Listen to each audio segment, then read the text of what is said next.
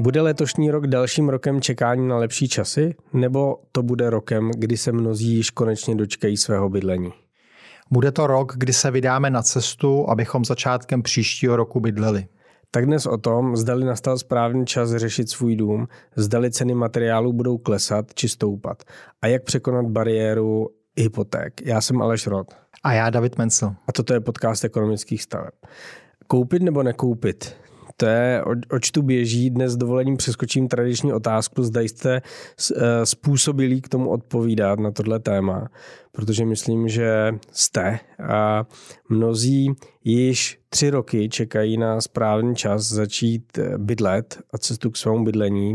Mnozí posluchači, posluchačky nám to i píšou, že vlastně celý ten covid jako vyčkávají, co bude a řeší, zdali se posunout k vlastnímu bydlení nebo ne. Takže je teď, Davide, v květnu 2023 ten správný čas, nebo máme čekat na to, až eh, spadnou sazby, zlevní hypotéky, klesnou ceny, nebo se stane něco dalšího zázračného? Dobrý den, Aleši, dobrý den, milí přátelé. Asi čeká to ode mě technický pohled a já ho určitě přinesu, ale dovolím si začít filozofickým. Pro mne bydlení je speciální komodita. Je to věc, která je naprosto nutná pro naše spokojené životy. A já se proto na bydlení nerad dívám optikou čistě investorskou, kde porovnáváme sazby hypoték s inflací a nějaké trendy, které očekáváme. Pro mne ubydlení je správný čas vždy, když si to můj rodinný rozpočet může dovolit, když si může dovolit měsíční splátku. Každý měsíc, který nezaplatím nájem a místo nájmu spásím svůj dům, je skvělý měsíc pro mne vysvětlíme si dneska, ukážeme si a každý měsíc, kdy dobře bydlím a jsem spokojenější, šťastnější, kdy s tím tu svojí spokojeností rozvíjím své vztahy kolem sebe, je, je pro mě skvělý měsíc. Tedy pro mě, Aleši, úplně taková jako takový prvý filozofický pohled je, že eh, jakmile prostě si to rodinný rozpočet může dovolit, tak by měl o své vlastní bydlení usilovat a v tom je bydlení trochu jiné než třeba stavba nějakého investičního domu.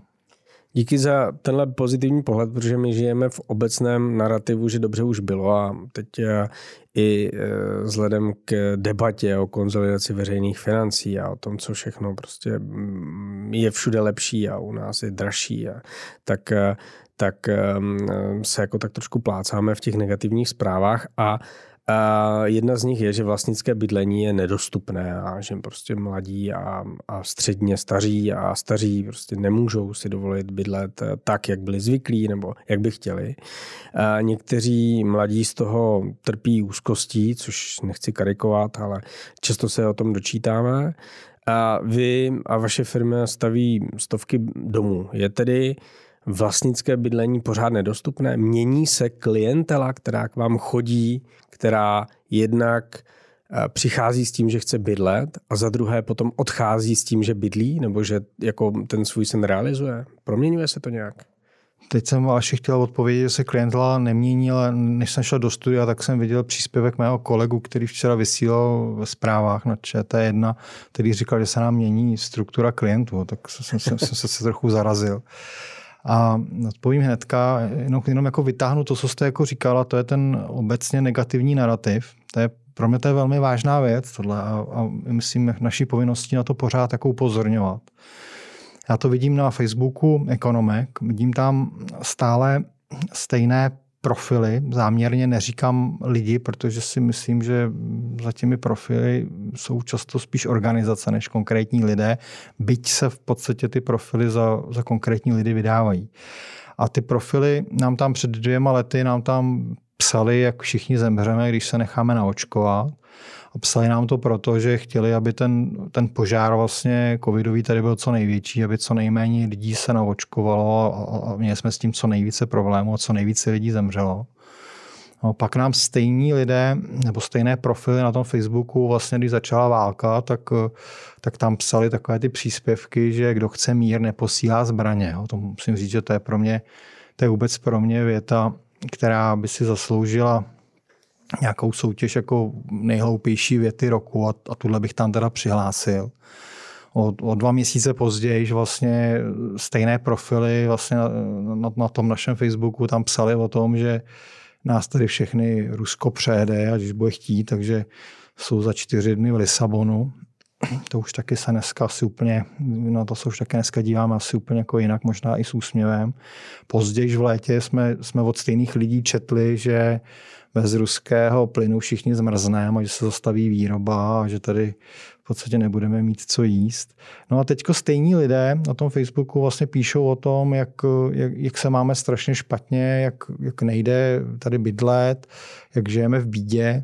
A potom letím do Portugalska, na letišti v Praze si nemám kam sednout, protože letiště praská ve švech a přestože letenky jsou drahé, tak se vlastně lítá mnohem víc, než se vlastně jako lítalo před pár lety a jsem z toho jako překvapený. Dobré, že vás nikdo nepouští sednout. A nikdo mi ještě nepouští sednout. No já jsem, já jsem, no víte, jsem dědeček, ale není to mě vidět. Já jsem ještě vizuálně mladý dědeček, takže nikdo mi ještě nepouští sednout, přesně tak. A, ale chci jako vlastně říct, že buďme jako opatrní na to, přebírat ty negativní názory bez přemýšlení, přemýšlejme, eh, zkoumejme tu, tu myšlenku, počítejme, jak to doopravdy je, protože ty příspěvky jsou psané jasně se zlým úmyslem rozkládat klid v naší zemi a každý ten příspěvek prostě chce, aby tady opravdu co nejvíc lidí jako upadlo do nějaké deprese a nespokojenosti a aby, aby ta naše zem nefungu, aby fungovala vlastně co nejhůř. Jo. Samozřejmě nepochybné je, že každý z nás vidíme věci, které, které můžou být lepší. A já tedy, abych odpověděl vaši otázku, jak je to s dostupností bydlení, tak eh, je to, milí přátelé, tak, že dostupnost bydlení, pokud porovnávám splátku, kterou zaplatíte a budu teď mluvit za rodinné domy, záměrně nemluvím za byty, tak dostupnost vlastně vlastního rodinného domu, včetně nákupu pozemku, je v Česku stejná, jako byla před sedmi lety a je mnohem lepší, než byla před 15 lety. A je o vesmír lepší, než byla v době našich rodičů.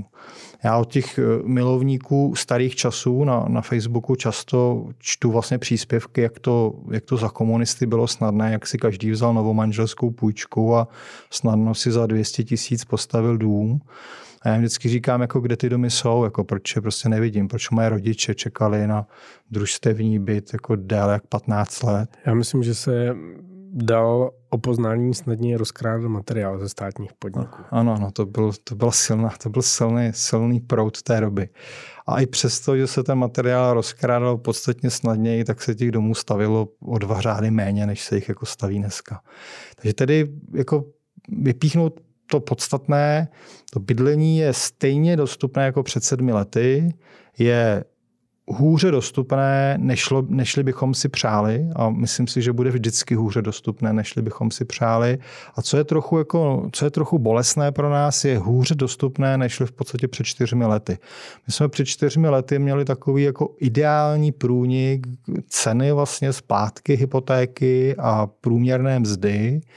A před čtyřmi lety ta dostupnost vlastně vlastního rodinného domu za, za celých 30 let, co ji sleduju, byla vlastně nejlepší. V té době opravdu, je to, je to až neuvěřitelné, ale v té době ale si mohl postavit dům prakticky opravdu prostě každý. I pár, který měl výrazně podprůměrné příjmy, si dokázal vlastně postavit rodinný dům. My jsme na tom dneska o kousek hůř, než byla ta nejlepší doba a, a z toho možná někdo oprávněně prostě máme jako deprese a cítíme se z toho jako špatně. Mm-hmm. No, ale zároveň prostě platí, že kdo, kdo vlastně se o své bydlení snaží, a znovu řeknu, mluvím teď o rodinných domech, protože byt, v svých bytech ta situace je trochu složitá, protože ty byty se, se, se nestaví. Staví se příliš málo bytů, proto ta situace tam je horší. Kdo se o své bydlení snaží, tak ten pořád v Česku na vlastní dům dosáhne.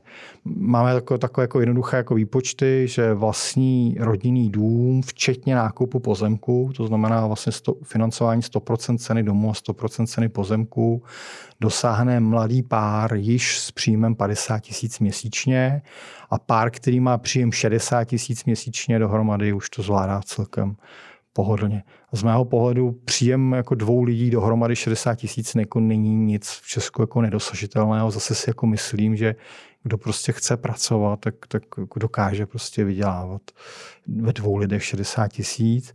A pořád platí, což není v Evropě úplně obvyklé, že v Česku i na Slovensku stavíme domy klientům, kde jsou oba dělnické profese a dokonce v podstatě mám klienty, kde, kde, kde jsou oba dělnické profese a paní toho času jako na mateřské. Tak, takže z mého pohledu je to ale tak, že kdo se jako snaží, tak na svůj dům dosáhne, kdo samozřejmě je takový ten spíš fňukající typ, kdo, kdo raději jako naříká, čeká, že mu to někdo přinese sám, tak ten samozřejmě ten, ten se k bydlení dobře dneska nedostává. Hmm. Já s tím souhlasím a obecně nemám rád ten pesimismus, eh, protože jsem spíš optimisticky naladěný a, a vždycky jako dlouho čteme eh, o tom, jak něco nejde a pak se najde někdo, kdo ukáže, že to jde.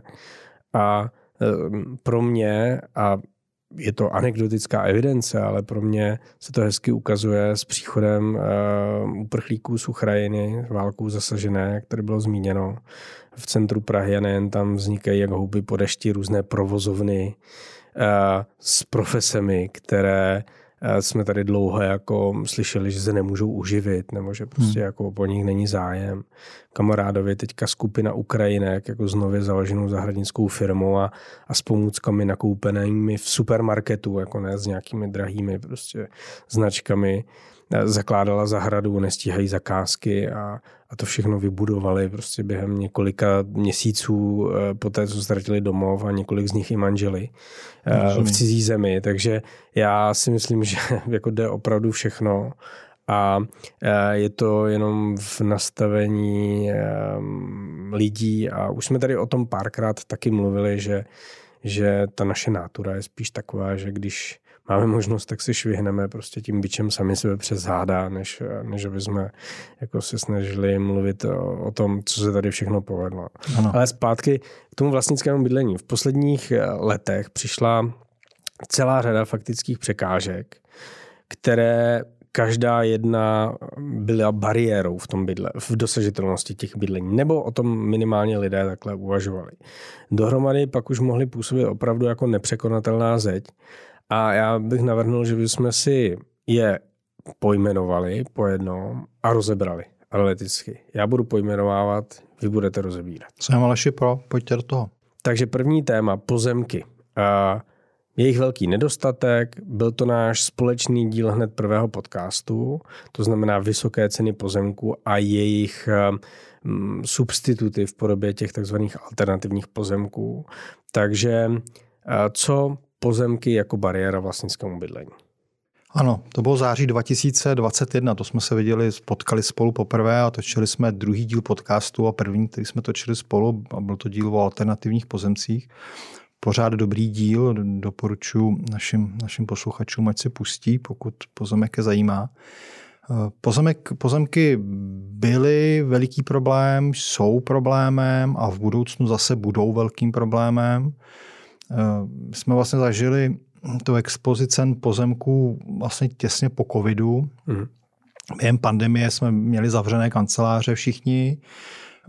Vlastně po pandemii se to všechno utrhlo jako lavina. My v ekonomkách jsme stavěni na maximálně 50 nových klientů měsíčně a po covidu jsme několik měsíců uzavírali 90 klientů každý měsíc, jo, což na, jako v první asi, první asi týden vás to tak jako zahřeje, je to tak jako hezký, ten zájem, ale poměrně okamžitě se všechno přehřálo, ale že ten náš obor nemá téměř žádnou jako flexibilitu. Jo. My, my, my jsme tak jako naplnění, tak jako pořád naplno.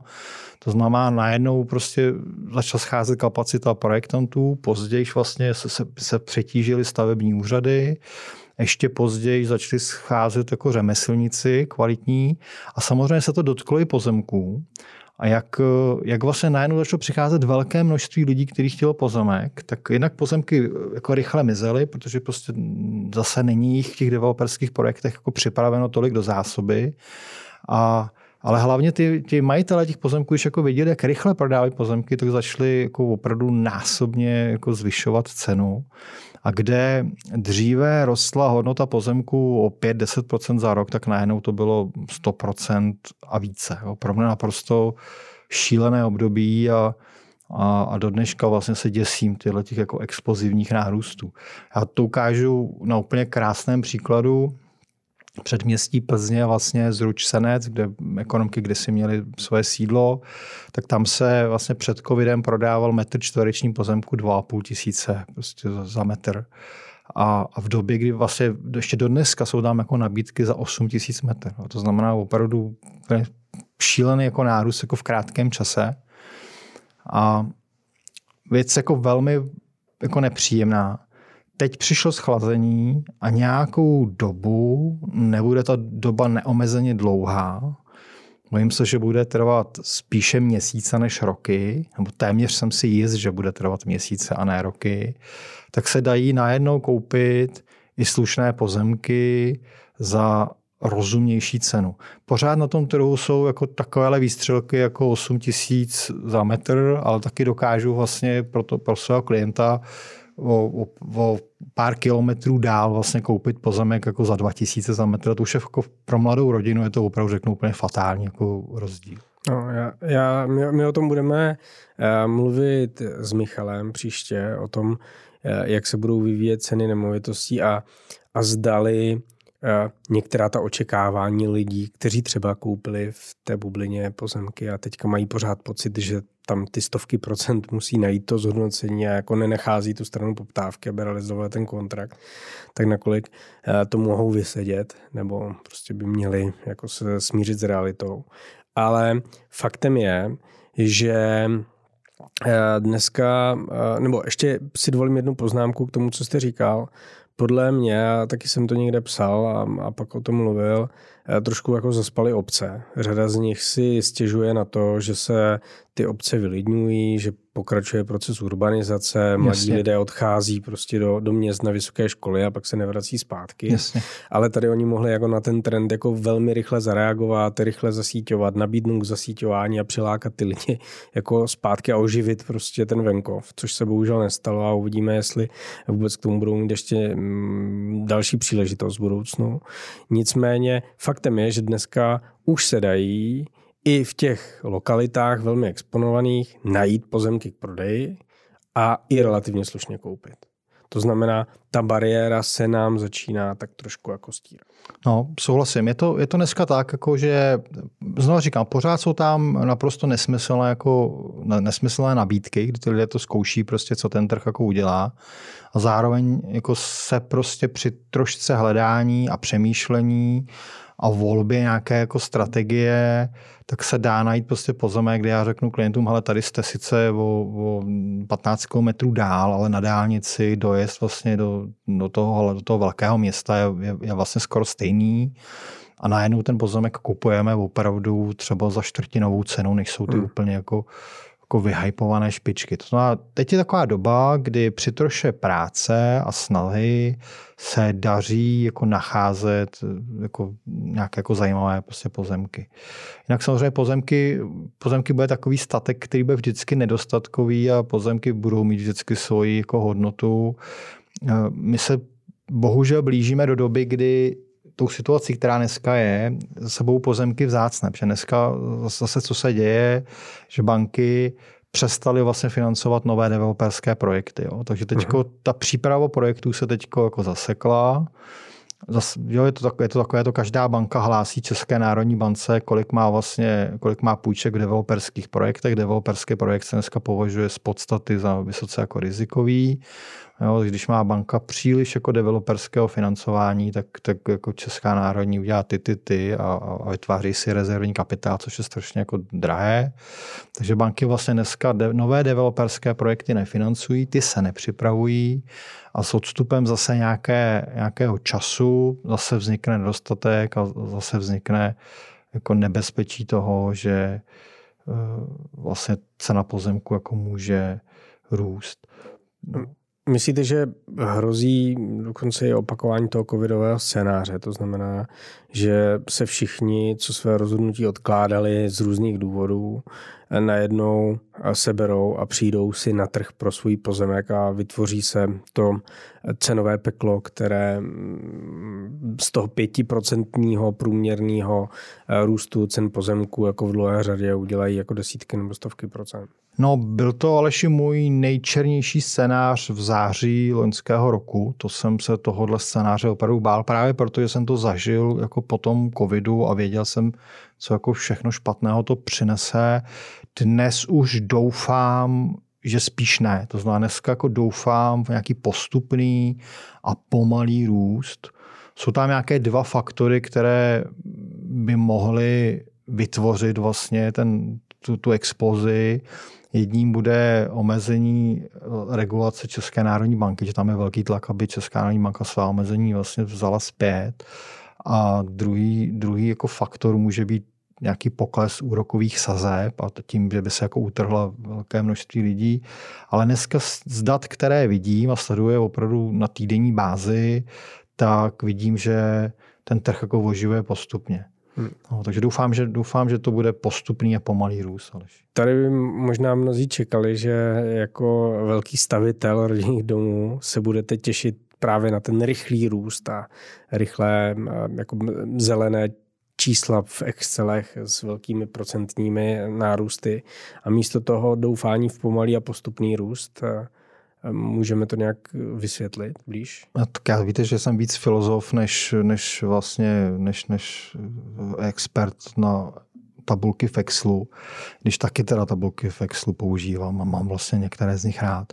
A tam je to ale o tom, vysvětlím to, tam je to o tom, jak, jak vlastně hluboko jste v, jako v tom oboru integrovaný a, a na jaký vlastně čas jako hrajete. Jo? Já v tom oboru jsem 30 let a předpokládám, že představuju si, že ty mé firmy po mně tady dalších jako 300 let jako budou, to znamená, mě zajímá dlouhodobý horizont.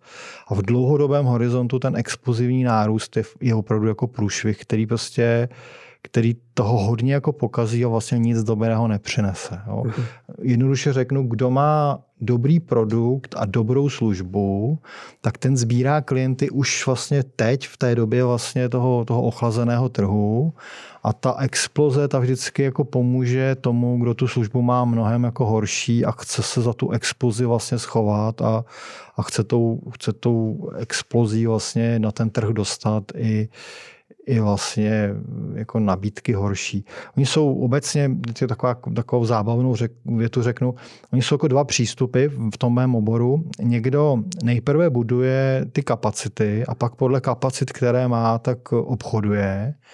A a někdo nejprve obchoduje a pak se snaží v podstatě k tomu dobudovat ty kapacity. To se teď stalo dodavateli fotovoltaik jako Malina. Ten hodně obchodoval, ale teď neví, jak to namontovat a mají z toho asi poměrně velký jako problém. A to je přesně příklad toho, kdy někdo se snažil svést na ty jako velké explozy, nebyl na to připravený, schrábnul zálohy, no teď jako se uvidí. Takže pro mě, pro mě Aleš je vlastně ta expoze, která přehře všechno, přehře jako dobré řemeslníky, přehře projektanty, je jako, jako špatný scénář a opravdu z celého srdce takovou věc bych si teda nepřál zažít. No, abych, abychom nějak uzavřeli bariéru číslo jedna pozemky, tak e, vy jste to už zmiňoval. Já bych znovu připomenul ten díl alternativní pozemky, protože jsme na něj tehdy dostali dost e, pozitivních e, reakcí. Řada lidí se skutečně řídila tím, že kde nejsou sítě, nemůže mm, jako vyrůst nic, v čem by se dalo bydlet když to není maringotka nějaká. Tak eh, to jsme si myslím dost podrobně popsali. Ale pojďme zpátky k těm překážkám, které minulé roky strašily posluchače a posluchačky. Téma číslo dva, velký nárůst cen materiálu. Hodně jsme o tom už mluvili. Problém byl ten, že kdo se připravoval na stavbu domu, tak téměř ani ve fázi, kdy kopal do země, nevěděl, za kolik bude schopen ten dům postavit, protože ty ceny se měnily ze dne na den, z týdne na týden. Um, jak situace vypadá dneska um, v oblasti cen materiálu? vypadá dobře, já jenom mm, jako vrátím se k tomu minulému období, to bylo vlastně to úplně nejhorší, co jsem za 30 let v oboru zažil. No, bylo to tak, že prostě čekali jsme dodání materiálu za čtyři dny a on nám přišel za sedm měsíců. To bylo opravdu katastrofální a, a ještě jsme věděli, že nám přijde za měsíce, ale nevěděli jsme, kolik bude stát. To, to bylo opravdu jako trýznivé období pro mne a pro mé kolegy, manažery stavby. Dodnes na to nerad vzpomínám a musím říct, že jako řada těch mých kolegů opravdu padla do mimořádného stresu a, a dokonce jako za to dneska platí nějakými zdravotními jako problémy. Takže pro obor tohle bylo, byť si z toho někdy dneska o skleničky vína už jako začínáme dělat legraci, ale bylo to něco, opravdu nepředstavitelného a nikomu bych jako nepřál něco takového jako zažít. Dnes ta situace je úplně jako jiná, řeknu, to se téměř normální. A tady se pochlubí, my, my jsme vlastně v květnu loňského roku, před rokem jsme spolu točili podcast a v té době se to zdálo být jako všechno tak jako úplně nekonečně hrozné. Materiály zdražovaly opravdu vysoké desítky procent prostě mezi čtvrtletími. A my jsme v květnu vlastně spolu, Aleši, vlastně, řek, vlastně vyřkli prognózu, že cena materiálu se vlastně začíná uklidňovat. Takže se vlastně do konce roku ta situace sklidní a, a v tom vlastně letošním roce 2023, že už to vlastně všechno bude jako blízko normálu a ono se to všechno stalo. Musím říct, že tato naše prognoza se nám opravdu povedla. Materiály jako výrazně vlastně sklidňují. Dnes už jsou materiály, v dodání materiálu je v termínech, které jsou blízko normálním termínům. Nám ty mírně prodloužené termíny nevadí, protože my jsme se na to naučili reagovat a objednáváme je s předstihem. A, takže v podstatě tahle překážka, tahle bariéra dneska už, už spadla. My dokážeme už dneska klientům zase garantovat pevnou cenu. To znamená, když jako dneska přicházíte Aleši, tak my vám řekneme, za kolik ten dům postavíme a máme vysokou míru jistoty, že to tak jako bude pokud nějakým úplně děsivým způsobem nevyeskaluje válka vlastně na Ukrajině, tak, tak už zase jako vidíme do všech těch do všech vlastně těch jako vstupů. To znamená, ne, nemusí se vlastně nikdo bát problému s dodávkou materiálu a nemusí se nikdo bát toho, že by ty materiály jako výrazně zdražovaly. No je pravda, že před rokem byly noviny plné katastrofických předpovědí, co se cen materiálu týče a my jsme se je snažili rozptilovat. Dobře, že jste to připomněl. A nicméně dneska už zase čteme téměř o opačném jako trendu, o tom, že ceny stavebních materiálů čeká velký pád, a že a není poptávka, takže budou ceny jako dramaticky klesat. Tak jak to je? je? Můžeme mluvit o stabilizaci cen, to znamená prostě stabilitě už nezdražujeme a Eh, stabilizaci dodávek, to znamená víme, kdy nám co přijde a můžeme podle toho plánovat, anebo eh, je ta situace postavená tak, že můžeme dokonce očekávat poklesy cen. Eh, to znamená jako deflační tlak, hmm. ekonomickým termínem vyjádřeno. To by asi, asi řada ekonomů viděla ráda, protože by to se podařilo by to ještě víc jako brzdit inflaci. A si se na, ukážu na krásném příkladu, ale který je vlastně jako příkladný. My vlastně eh, používám ho rád a často používám to na vlastně tunu stavební ocely. No, ocel má jako řadu různých jako výrobků a vemu nějaký tedy průměr. My vlastně v lednu 2022 jsme nakupovali ocel za 17 tisíc za tunu. Má to cena bez dopravy a opravdu čistá, jako čistý nákup. A to byla taková dlouhodobě 5-6 let jako stabilizovaná vlastně cena, za, za kolik jsme nakupovali. V červnu 2022 nešla ocel koupit, to byl vlastně veliký problém, že, že, že jsme byli v panice, že vůbec takový nenakoupíme. A když jsme ji nakoupili, tak jsme ji nakupovali za 85 tisíc za tunu. No, to si ten nárůst ze 17 tisíc na 85 tisíc na tunu, to bylo opravdu šílené. Opravdu šílené. A pamatuju si, trvalo to jenom opravdu asi čtyři dny a úplná jako špička, úplně ten největší high byl asi 110 tisíc. To v čtyři dny to někdo zkoušel, nějaký prodejce. Ani nevím, jestli, jestli to někdo ty peníze koupil. A od června stavební ocel stále klesá, to znamená od června se, v červnu se zlomil ten trend a ta cena vlastně stále klesá a dneska je zhruba na 40 tisících. To znamená, a teď jde o ten úhel pohledu, odkud se na to podíváte. Když se na to budete dívat z těch 85, tak si řeknete 40 tisíc, to už je vlastně jako dobrý. Jo. Hmm. Když už jako jste přijal za nový standard těch 85, tak vám to přijde vlastně bezvadný. A a najednou vlastně máte jako noviny plný titulků, že cena materiálu jako prudce klesá. Jo. Ale realita je taková, že taková dlouhodobě normální cena stavební oceli byla prostě 17 tisíc. Hmm. A 40 tisíc je pořád více jak dvojnásobek. Hmm. A a otázka je, jestli, jestli klesne stavební ocel z těch 40 tisíc, no neklesne, protože to za 17 tisíc to byla v podstatě ocel, která se vozila z Azovstalu, který je rozbombardovaný opravdu jako na prach. Dneska se vozí ocel z Turecka, kde ty výrobní náklady, přepravní náklady prostě jsou jako vyšší. Takže že by jako výrazně, ještě jako dramaticky, že by klesla ta ocel na těch původních 17 tisíc je vlastně jako velmi jako nepravděpodobné a myslím si, že bude trvat dekády, než se jako obnoví ty původní vlastně řetězce a, a možná, že já už nebudu v oboru, jestli se někdy vůbec stane, že ta ocel se vrátí zpátky jako na těch 17 jako tisíc. No. A Takhle to je vlastně takhle to, takhle to jako napříč těmi materiály. Jsou materiály, které, které vlastně snižují tu svoji špičkovou hodnotu, tu špičkovou cenu vlastně postupně snižují. Jsou materiály, které mírně zase v podstatě zdražují. Zlevnila nejvíc ocel, zlevnilo dřevo, zlevnily nějaké vlastně izolace vlastně tepelné. Naopak ceny vlastně zvyšují izolace jako hydroizolace, hmm. vlastně produkty vlastně na bázi ropy. A, a co, co je vlastně jako pro naše posluchače to nejpodstatnější je to ten výsledek. Když to jako sečtu všechny, všechny ty pohyby vlastně sečtu, my to, to děláme každý měsíc a vlastně každý měsíc dostávám vlastně přes, přes, přesnou vlastně expertízu, tak na takovém průměrném domě v hodnotě 4 miliony, to je, to je u nás dům 5 plus 1, myslím, že Blanka 3 to počítáme, tak na 4 milionovém domě za duben jsme měli pohyb plus 9 tisíc. To znamená, že jsme sečetli všechny ty slevy a, a nějaké ty cenové nárůsty, tak je tam nárůst 9 tisíc, což je v podstatě 0,0 nic, a to hmm. jsou, jsou vlastně jako desetiny procenta, takže, takže za mne vlastně se dá říct, že v tuhle chvíli ta cena je, je stabilní. My, si, my neočekáváme, že by ceny domů v letošním roce dohromady za celý rok jako vzrostly o více jak 8%, což je, to už jako velmi blízko vlastně normálnímu 5% růstu, který jsme tady měli celé roky. A 8%, jako pokud vlastně tady máme pořád jako nějakou 15% inflaci, to je, to je vlastně jako skvělé. Cash by stejné jako stavebnictví bylo třeba potravinářství, musím říct.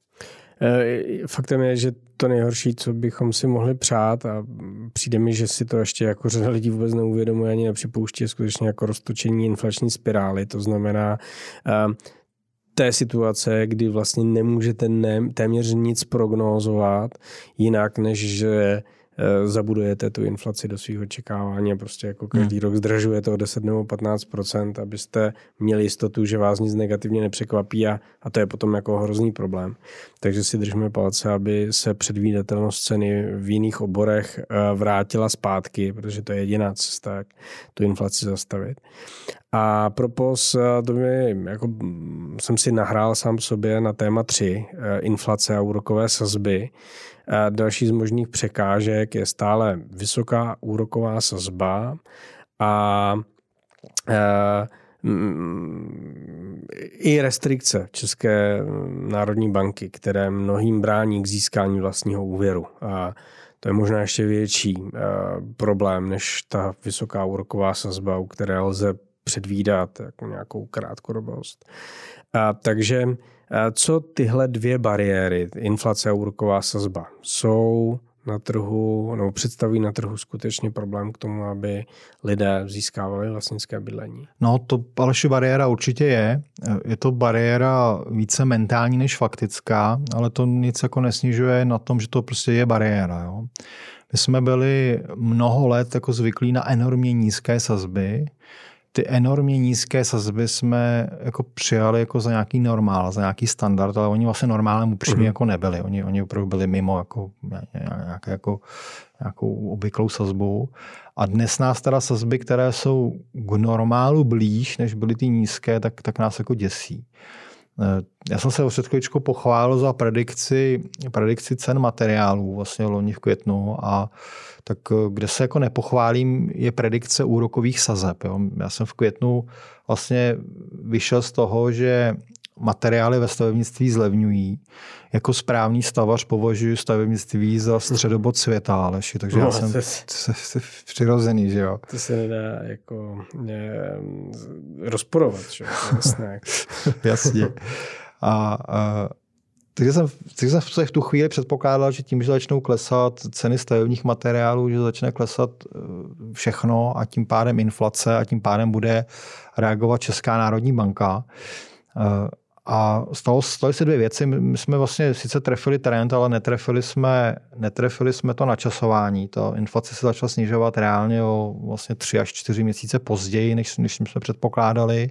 A to tempo snižování je daleko pomalejší, než mm-hmm. jsme vlastně očekávali. A to je pro mě zajímavé. Já musím říct, že jako já ve, ve svém životě rád a raději věnuji eh, přemýšlení věcem, kde jsem netrefil ty své prognózy, než, než tomu, kde jsem své prognózy trefil. Tak jsem hodně, jako, hodně jsem vlastně analyzoval, proč, proč vlastně ta realita byla pomalejší, než já jsem si představoval.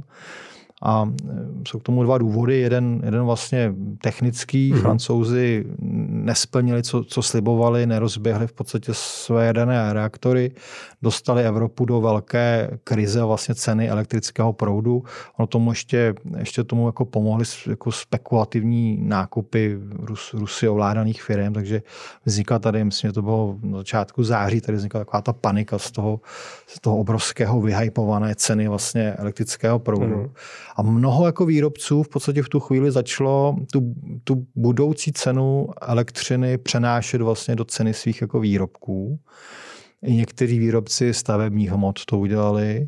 Byť vlastně my dneska víme, že opravdu ta špička trvala jenom jako krátce. Jo, my jsme tady, že jo, měli jsme tady plná náměstí, kdy se chtělo po vládě, aby, aby zastropovala ceny elektřiny. Bývalo by stačilo chviličku počkat a nemuseli jsme dělat nic a docela jako hodně, hodně bychom ušetřili. A druhý důvod, ten je méně teda ještě zábavný. Já jsem vlastně, když jsem dělal tu prognózu, tak jsem ji udělal velmi jako technicky. A já jsem zapomněl, Tomu teda, tomu vlastně jsem se pak musel pousmát. Já jsem zapomněl na povahu vlastně lidskou. Zapomněl jsem na to, že někteří budou té krize chtít jako využít, aby, aby si v podstatě naplnili kapsy. To znamená, někteří, někteří zvýšili své marže na úkor té krize na trhu a vlastně způsobili to, že ta inflace trvá to tempo snižování inflace je vlastně jako, jako pomalejší, vlastně, než, my jsme, než my jsme očekávali. A e, dneska je to vlastně tak, že ten úrok způsobuje, já to ukážu na nějakém konkrétním mhm. příkladu. Když, když to jsem jako... chtěl říct, že ty příklady mají posluchači rádi, takže to bude... Ano, si, si udělají představu. Tak dneska představme si, že kupuju pro klienta pozemek za 2 miliony, stavím mu dům za 4 a pro jednoduchost zase použiju 100% financování program nulová hotovost, to znamená zaplatíme vlastně všechno vlastně jako z úvěru. Tak dneska aktuální měsíční splátka takového úvěru bude 29 462 korun bance bude, bude mladý pár bez dětí prokazovat vlastně příjem životní minimum 48 600. To je to, co jsem říkal, že s 50 tisícovým příjmem jde vlastně koupit pozemek a postavit dům. S jedním dítětem potom už ten příjem musí být 54, uh-huh. 54 200. A je to vlastně tak, že ještě, ještě, ještě dořeknu, že píšou mi, píšou mi často jako lidi, že z 50 tisíci se nedá stavět, tak já řeknu, já bych jako doporučil stavět mladému páru spíš, když má 60 tisíc a nešel bych úplně na, na ty jako minima. 60 tisíci už mi to přijde jako velmi, velmi pohodlné. A podle statistik jako bank a podle recidivy bank vlastně vidíme, že, že to vlastně zvládají. Ty, ty mladé páry s tímhle příjmem vlastně mají velmi nízkou delikvenci a zvládají to. A teď vlastně ta prognóza je taková, já jsem, já jsem tentokrát mm. teda vyšel z prognozy České národní banky. Česká národní banka předpokládá vlastně v lednu 2024, to znamená za, za, za 7 měsíců, 8 měsíců, předpokládá inflaci kolem 3,5% a na konci roku 2024 předpokládá inflaci na úrovni 2,5%. Zároveň to by vlastně to by mohlo nám jako slíbit nějaký jako rychlý pokles úrokových sazeb, ale zároveň Česká národní banka avizuje a já věřím, že to dodrží, protože tuhle strategii zřejmě zvolí i, i Evropská národní banka a i americký Fed. Vlastně Česká národní banka vlastně říká, že už nebude používat ty rychlé skoky, ty rychlé, ty rychlé změny úrokových sazeb a že ten trend bude postupný a pomalý. A mě z toho vlastně ale ještě jako vyplývá takový jako předpoklad, že za rok v květnu vlastně 2024 budeme mít sazbu hypoték zhruba o 1%, možná o 1,5% nižší než dnes. Nečekám, že by ten skok byl vyšší, byť možná ty čísla by tomu mohly napovídat. A to znamená, že v tom našem modelovém příkladu ta splátka vlastně za rok z těch 29 tisíc vlastně se sníží někam v rozpětí 25 až 26 500. Za další v podstatě rok, květen 2025, v podstatě si troufnu predikovat zpátku někde mezi 23 až 24 500. V podstatě v tomhle jako rozmezí se to bude dít. A teď vlastně pro, proč jsem vlastně na začátku říkal, že ten problém je víc jako mentální, než jako faktický. Ono je si to třeba všechno zasadit do nějaké časové osy. Ten, kdo vlastně se dneska pouští do toho, že, že se rozhodne vlastně řešit svůj rodinný dům, tak teď začne hledat svůj pozemek a já když pro ní budu hledat pozemek, tak nám zhruba dva měsíce bude trvat, než pozemek jako najdeme, ověříme, než pozemek koupíme. To jsme vlastně červenec. Další v podstatě měsíc nám bude trvat, než vyřešíme studii domu, to znamená shodneme se s tím klientem v detailech, jak ten jeho dům má vypadat a fungovat. To jsme v podstatě někdy v srpnu. Dva, další dva měsíce trvá projekt, vlastně kompletní vlastně projektová dokumentace, to je, to je říjen. Měsíc na vyjádření účastníků řízení a listopad a měsíc až dva vlastně na vydání stavebního povolení. Z toho mi vychází někdy leden 2024. To znamená, kdo dneska vlastně uvažuje o stavbě svého rodinného domu, tak eh, ten v tom našem příkladu už bude spíš figurovat v té splátce vlastně někde 25 až 26 tisíc měsíčně s výhledem vlastně poklesu za další tři roky někam na 23 tisíc. Proto si myslím, že ta překážka je víc jako mentální než faktická, protože ten, kdo dneska začíná, tak už ty vysoké úroky jako nestihne, protože musí prostě udělat celou tu přípravu, to je celá jako řada kroků. Někdo by řekl, mám strach jako teď koupit pozemek, protože ho kupuju za vlastně tu vyšší úrokovou sazbu, ale v tom je takový sladoučkej trik. Já když dneska koupím pozemek, za, tak si ho zafixuju klidně na pět let, ta banka, když tam za rok přijdu a řeknu, že chci tu původní hypotéku rozšířit ještě na financování domu, tak mi nedá žádnou sankci za to, že tu původní hypotéku vlastně zkracuju a dá mi vlastně tu aktuální úrokovou sazbu, která, za, která příští rok bude. No, znamená, není, z mého pohledu jako ty úroky dneska už nejsou jako nějakou podstatnou překážkou. Mm-hmm.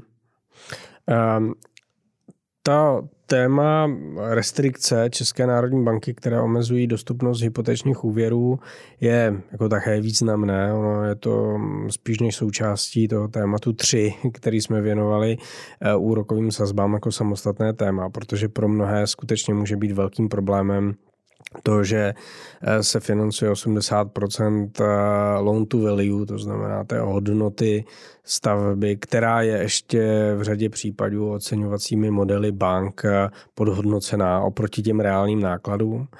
A e, omezení splatnosti na 30 let a DTI a DTSI, to znamená na počítávání toho, jaký musím mít příjem a jaké životní náklady a kolik mi z toho může zůstat a abych prostě mohl projít jako celým tím scoringem, tak e, vnímáte vy tohle jako bariéru, respektive je to bariéra vyšší než ta samotná úroková míra, kterou jsme teď tak trošku jako rozptýlili? Já řeknu Aleši věc jako velmi, velmi kontraverzní, než taky vystřihneme.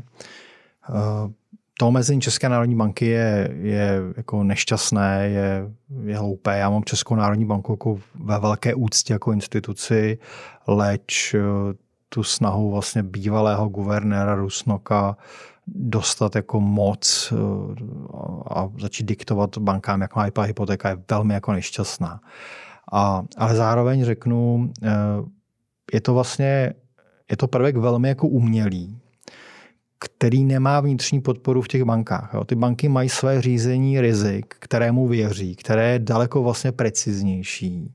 A tohle jim jenom z vrchu někdo nadiktoval. Oni sami to považují za, za velmi jako, jako hloupý v podstatě pohled a regulaci. A tím, že jim to někdo nadiktoval z vrchu a tím, že tomu nevěří, tak oni jejich srdce proto Aleši nebíjí a nějak jako srdnatě to nehájí. Oni jenom potřebují, když schválí hypotéku, aby v ten den, co tu hypotéku schvalují, vy jste ty parametry splnil a oni tím pádem jako byli sobliga vlastně vůči České jako národní bance. A a teď teda ta, kon, teď ta kontraverzní část, eh, do, do tuhle té pasti se chytne ten, kdo do té banky chodí nepřipraven. Mm-hmm. Bo, bohužel těch lidí je hodně. Je hodně lidí, kteří prostě jde do banky a řekne, hele, tak já jsem tady. Jo, a to, to je stejně, jako když přijete někam na výběrové řízení do firmy a nevíte, co ta firma dělá. Jo. Tak prostě když jdu do banky pro hypotéku, tak prostě tyhle parametry musím znát a musím se dopředu optimalizovat. Musím prostě jako vědět, kde ten problém prostě může vzniknout a těch optimalizací je, je jako mnoho možných. My jsme původně tenhle ten díl vlastně chtěli, chtěli pojmout směrem k optimalizacím, ale jak, jak to dneska bereme od podlahy, tak my to asi nestíneme, budeme hmm. muset schovat na příště. A, ale pro mne to, co je zásadní. Pro mne platí, je třeba do banky jít připravený a platí, že kdo je schopný splatit, splácet tu měsíční splátku, která dneska je 29 tisíc a, a, a vlastně někdy příští rok na jaře bude 26 tisíc, ten má velkou pravděpodobnost úvěr získat. Jo. Dá, dá se prostě jako ta bariéra překonat a takže vaše otázka je, jestli to je větší bariéra než, než úrok, tak za mě není. Mm. Tam je důležité a jako vnímám to stejně, že bychom tomu věnovali asi jeden díl, ale důležité je skutečně jako říct, že jako nenabádáme nikoho k tomu, aby přecenil své finanční možnosti, ale aby to odrazil od toho, pokud on sám je schopen podle vlastních příjmů jako generovat těch, řekněme, 29 tisíc měsíčně na tu splátku, tak uh, je třeba jako pracovat s tím procesem dokazování bance, že je k tomu skutečně schopen, ano. protože jako jedna věc je, že si myslím, že jsem schopen a ta banka jako zjistí, že nejsem, což je optimální, když do té banky ani nedojdu, protože se poradím s vámi nebo s někým ano. jiným a oni mi řeknou, ale vy zapomínáte na to, že prostě eh, jste dva, budete tři a ten eh, třetí prostě subjekt ve vaší domácnosti, což bude malé miminko, bude potřebovat taky nějaké výdaje a, a tam vám to potom jako nevychází, tak jako raději eh, optimalizujte jako spíš jako svůj příjem a potom budeme se bavit o tom, jak projít tím procesem. A, a nebo je to ten, ta situace, kdy se řekne jako ano, a máte dostatečný příjem na to, abyste to finančně zvládl a v takovém případě se pojďme povědět o tom, jak budeme s tou bankou komunikovat, aby pochopila prostě tu vaší situaci a ten záměr, protože řekneme si to upřímně, jako ta banka nemá jako desítky hodin času na to věnovat každému člověku, který tam přijde. Ty procesy jsou jako v řadě případů automatizované a často jako závisí ten výsledek na tom, jak dobře ten člověk jako to prokáže. No naprosto, naprosto jistě. Já mám ale jako vyzkoušené, taky samozřejmě jako ne, v žádném případě jako bych neradil nikomu vzít si jako hypotéku, kterou není schopen splácet, ale já mám jako vyzkoušené, že my jako jednu z prvních otázek, kterou klientům dáváme, je, jaká splátka je pro ně bezpečná. A to je, jako, to je fakt jako pro nás jako pevný bod. Mm-hmm. Byť, byť jako banka by dokázala těm lidem dát jako třeba hypotéku s vyšší splátkou, než si ten klient jako řekne, tak my opravdu se snažíme držet té bezpečné splátky. No a ve výsledku to ale ještě vede k tomu, že vlastně máme opravdu jako delikvenci našich klientů blízko jako nule. I v této době, kdy ty splátky jsou jako vyšší, kdy náklady jako pro život rodiny je vyšší, mm. tak my tam jako vlastně nemáme žádný, jako, žádný jako nárůst delikvence. Ten, ta delikvence opravdu je jako, jako blízko jako nule. To, a chci vám tím jako říct, že ono se, jako, ono se hodně podceňuje ten pohled těch jako lidí a moje zkušenost je přesně jako obráceně. Ty lidé přesně jako ví, co prostě můžou splácet a, a co splácet jako nemají. A to je pro mě daleko daleko zásadnější a relevantnější ukazatel než jako nastavení České národní jako banky. Hmm. Takže schoda je na tom, že přípravě na proces jako žádosti o úvěr a možná obecně jako celkovou tu přípravu prostě stavby a nebo nákupu a nemovitosti přesuneme do dalšího dílu. Myslím si, že ten bude bohatý a, a, a dlouhý, takže nemá cenu to teď natahovat, ale ještě bychom mohli do tohohle dílu stihnout vsunout to, co jsem si říkal, že by bylo fajn, to znamená, pojďme přehledně seřadit různé životní situace a stručně se podívat na to, jako kdo má čekat a kdo má naopak cestu za svým domem jako začít nebo minimálně začít uvažovat, protože jako situace už bude nechci to říct jenom horší, ale jako nebude úplně nějak jako dramaticky lepší. Jo? To znamená, vždycky je třeba odrazit se od nějakého bodu a koukat se, jestli jako ještě jako dojedu kousek dál, nebo jestli už musím šlapat po svých. Takže uh, já mám tady první nadhození a to je mladý pár, uh, který žije v nájmu, nemá žádný pozemek. Ano, ano, rozumím. To jste, to jste ale začal vlastně asi řeknu nejsnadnějším možným jako příkladem, jo, protože Někdo, kdo žije jako v nájmu, tak já řeknu, ten, to má, jako ten má to rozhodování velmi jako jednoduché. Kdo žije v nájmu, tak bez ohledu na to, prostě, jaké prognozy, jako jestli vidíme snižování hypoték jako v příštích jako letech před sebou, kdo žije v nájmu a může si dneska dovolit jako místo nájmu platit, splácet svoji jako hypotéku, neměl by vlastně váhat a měl by to jako udělat jako hned. Jo. Zvlášť, když ty nájmy samozřejmě teď se prudce jako vzrostly. To znamená, ten nájem zase už se začíná přibližovat zpátky té hypotéky. Jo. A splácet svůj majetek, anebo, nebo teda platit nájem a splácet majetek vašeho domácího, to je opravdu veliký rozdíl potom, po těch mm. jako 30 letech. Navíc teda v tom vašem příkladu, pokud mladý pár nemá pozemek, tak, eh, tak ten pozemek dnes koupí levněji, než ho koupí za rok, nebo než ho koupí za dva roky. Jo. To znamená, mladý pár bez pozemku a v nájmu by v podstatě z mého pohledu se do té cesty vlastně měl pustit hned. Určitě bych jako letos minimálně kupoval pozemek, udělal bych přípravu a asi bych využil toho posunu v časové ose, o kterém jsem jako mluvil. Naplánoval bych si to tak, že bych hypotéku na stavbu domu bych si, bych si bral nejspíš v podstatě na jaře jako příštího roku už za ty nižší, nižší vlastně úroky. Mm-hmm. Co mladý pár, který má pozemek, žije ve vlastním bytě, který je připraven prodat, aby ho započetl za závazky jako nového bydlení? No, to je, to je častá vlastně situace mých klientů. Tohle, tohle my vlastně řešíme dneska opravdu doslova každý den pro své klienty a je to situace jako mnohem jako zajímavější ve dvou jako věcech. Jednak ve chvíli, kdy už mají svůj pozemek, tak oni nemusí spěchat na tom trhu teďko využít toho ochlazení, oni pozemek mají a zároveň je tam vlastně ten důležitý parametr, co říkáte, že oni budou prodávat svůj byt a k tomu, aby prodali svůj byt, oni budou potřebovat, aby ten trh jako dobře fungoval. Jo? A e, v tomhle případě já bych e, určitě stavbu letos nezačínal, protože jsem přesvědčený, že ten trh zbyty bude vlastně opravdu někdy kolem května, června příštího roku fungovat lépe. To znamená, u tohohle druhého páru já bych eh, letos velmi jako v klidu si připravil projekt, připravil bych si stavební povolení, využil bych to, že ty stavební povolení řízení teď jako běží vlastně o něco, o něco svižněji a ale stavbu bych eh, odložil na dobu, kdy uvidím, že ten trh z byty vlastně jako znovu jako běží, že ten byt jako prodám za nějakou dobrou hodnotu. A ještě tady, my v ekonomikách máme program, eh, který se jmenuje Pohodová stavba a vím, že i jiní stavitelé to budou mít. To je program, kde vlastně Aleši, my, my tomu klientovi odložíme zaplacení toho domu až po tom, co bude moc se přestěhovat a prodat byt. Jo. To znamená, že my stavíme a, a ten klient se přestěhuje do nového domu, prodá byt a pak vlastně ten dům za platí, což je zase fajn, protože to samozřejmě potom dává možnost tu rozdílovou hypotéku, hypotéku, mezi, která roz, vyrovná ten rozdíl mezi cenou domu a cenou bytu, si brát zase jako vlastně jako později.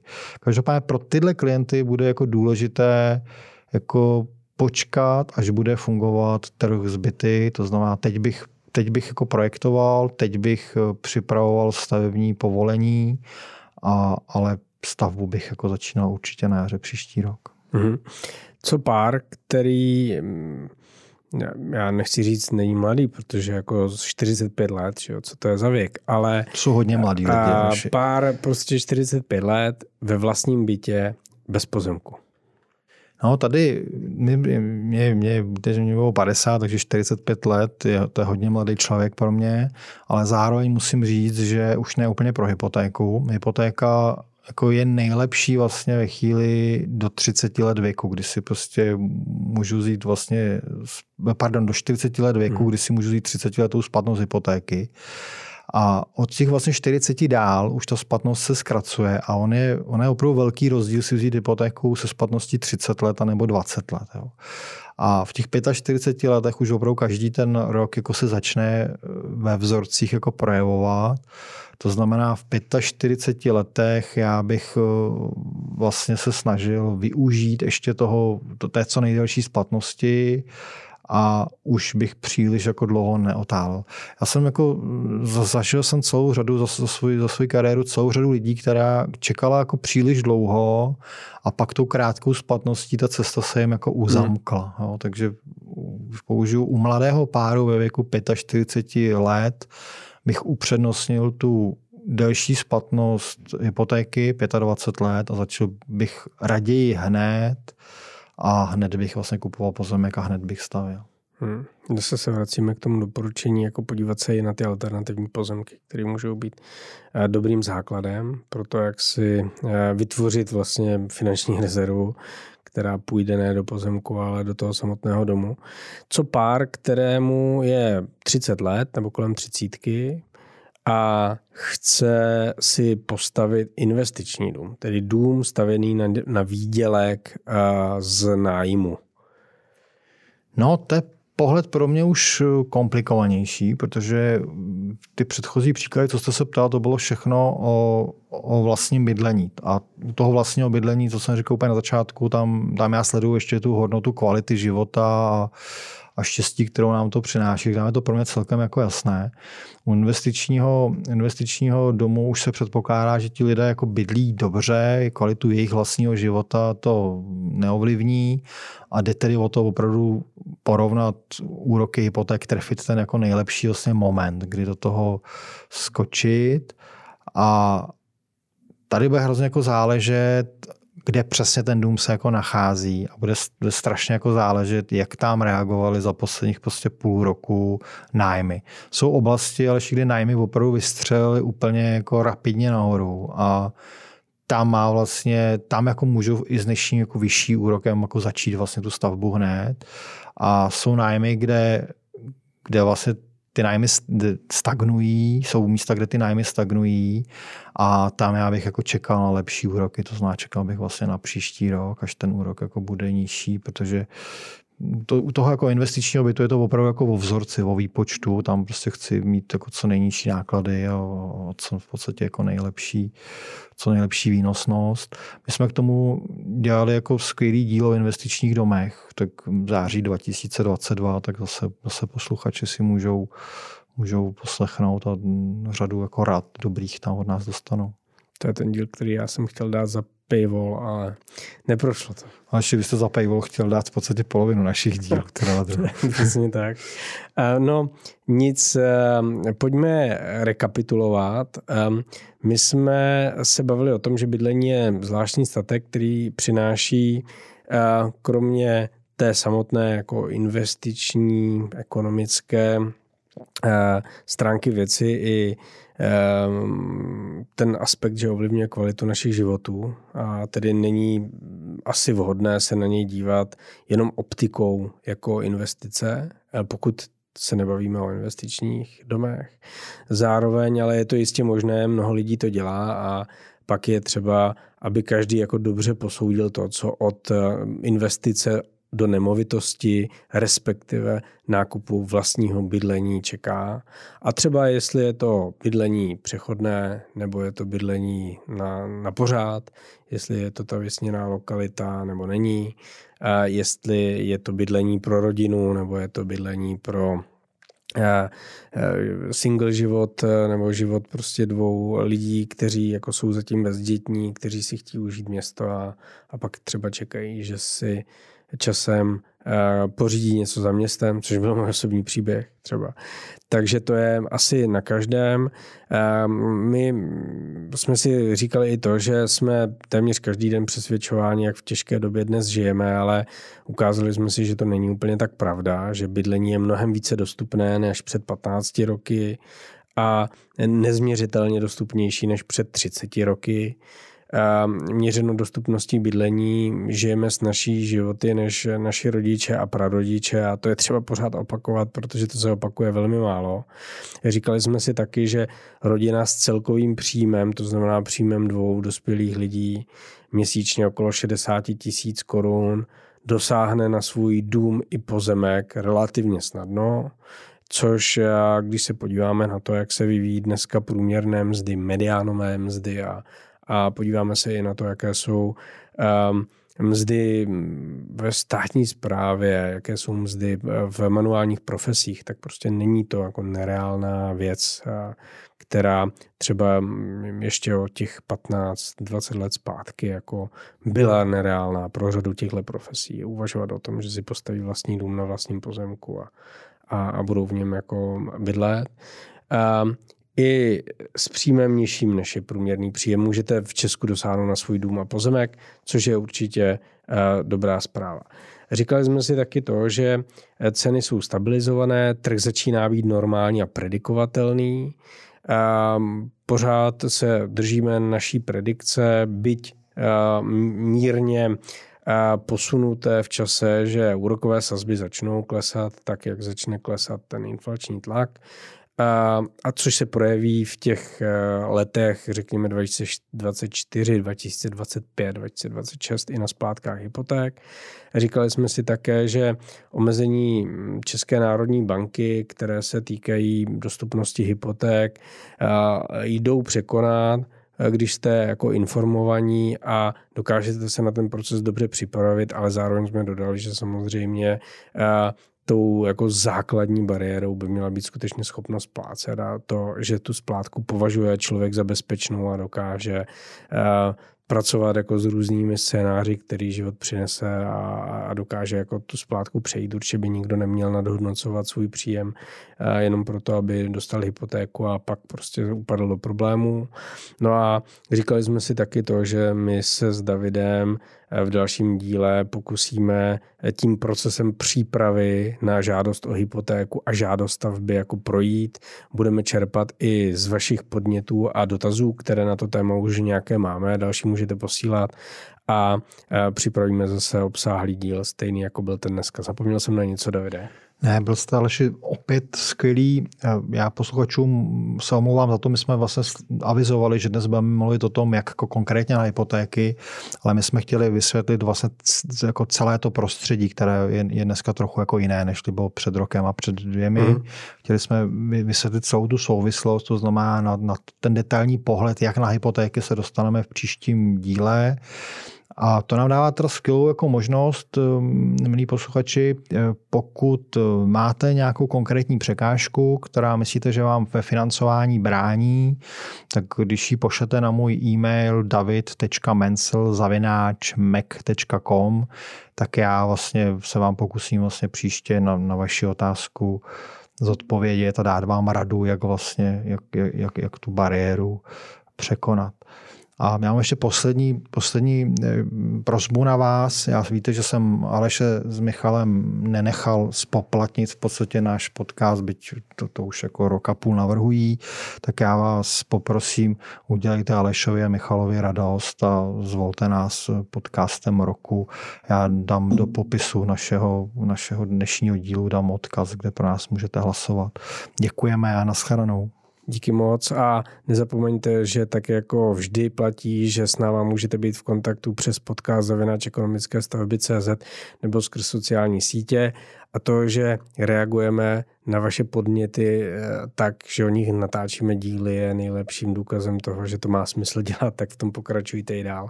Mějte pěkný den.